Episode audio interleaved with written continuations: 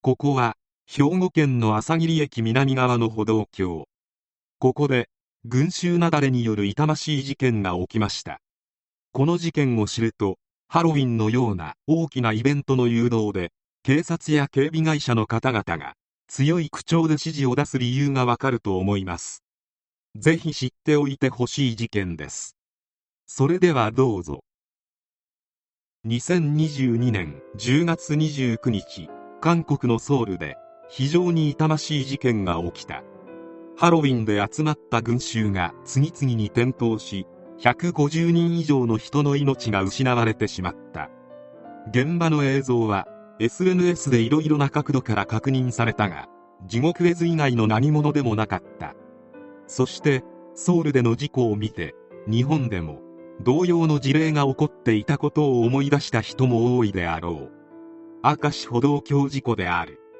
2001年7月20日より明石市大倉海岸にて第32回明石市民夏祭り花火大会が行われた。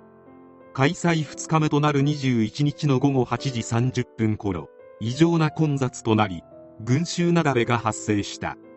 その際周囲に知らせるために歩道橋の屋根上にまで登る人も続出した。会場の大倉海岸と朝霧駅との間には国道2号が通っており歩道橋以外の連絡がなかったことが大きな原因の一つであった。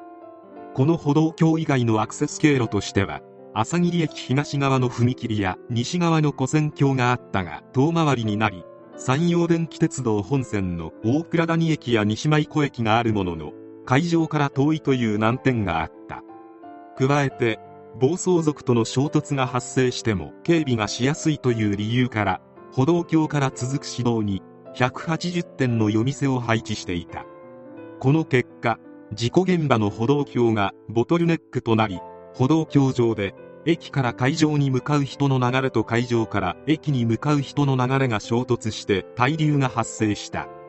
主催者側も迂回手段についてのアナウンスを行わずさらに当日は蒸し暑く。歩道橋が透明なプラスチックの側壁に覆われた構造のため蒸し風呂状態となり心理的に焦りが発生したことも事故発生の要因の一つとなっている。群衆雪崩が起きたことで11名が命を失い183名が傷害を負った。事故後兵庫県警察の対応や警備計画の問題点が次々と浮き彫りになった。というのもこの事故は予見可能なものであったからである。今回の事件が起きる7ヶ月前の2000年12月31日に世紀越えカウントダウン花火大会というものが開催されその時も橋の上では1800人以上の人間が立ち往生することになった。今回の事件はこの時に起きても全く不思議ではなかった。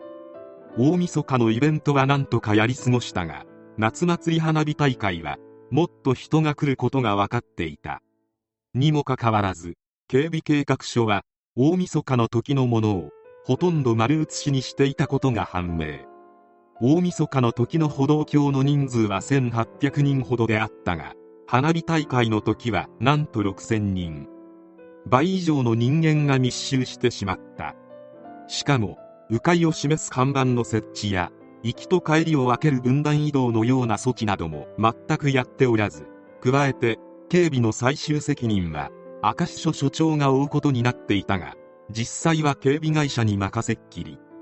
歩道橋付近の警官はたった8人といったお粗末な状況であった。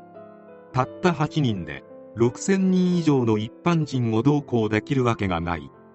事件は起こるべく知って起こっていた。おまけに雑踏警備班の人数をあいつら何もすることないやろと言って所長命令で人数を減らしていたことも判明した。こういった対応は警備会社と合わせて警察も非難された。警備会社は事故直後の新聞に茶髪の青年が無理に押したので群衆雪崩が発生した。茶髪の青年たちが歩道橋の天井によじ登って騒ぎ不安を煽り立てた。と証言して責任逃れを図ろうとした。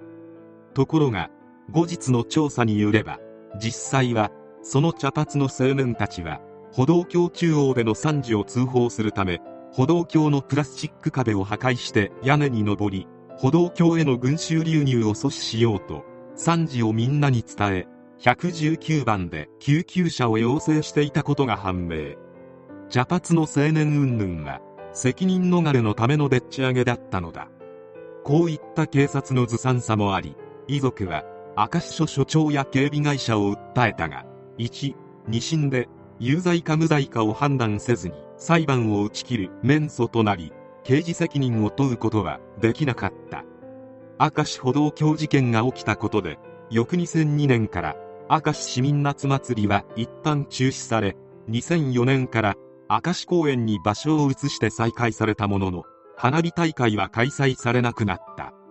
また近隣の神戸市垂水区でも毎年7月に奉納花火大会が開催されていたが2007年から花火大会が中止された。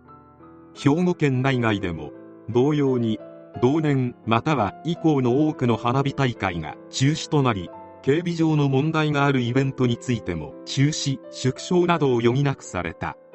翌2002年に開催されたサッカーワールドカップ日韓大会では会場近くの臨時駅鹿島サッカースタジアム駅まで東京方面から臨時列車を運行する予定であったがこの事故を教訓として省駅における混乱を未然に防ぐ目的から同駅乗り入れを取り留め手前の常設駅鹿島神宮駅までの運転に変更している。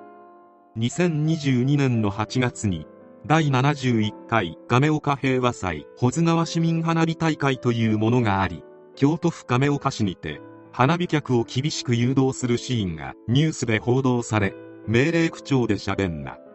お前のせいだ。などと客から罵声が出ていた。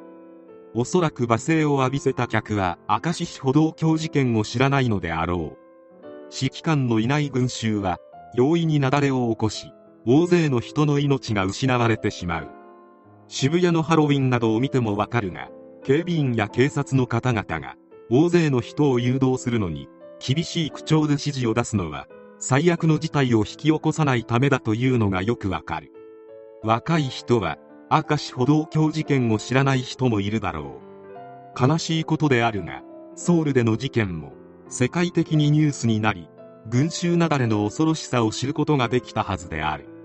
人混みに近寄らないのが一番の対策であるが若い人や親御さんの中にはそうもいかない人もいるであろう。気をつけてどうにかなるものでもないが事前情報くらいはしっかり調べてから大勢の人が集まる場所に行った方がいいかもしれない。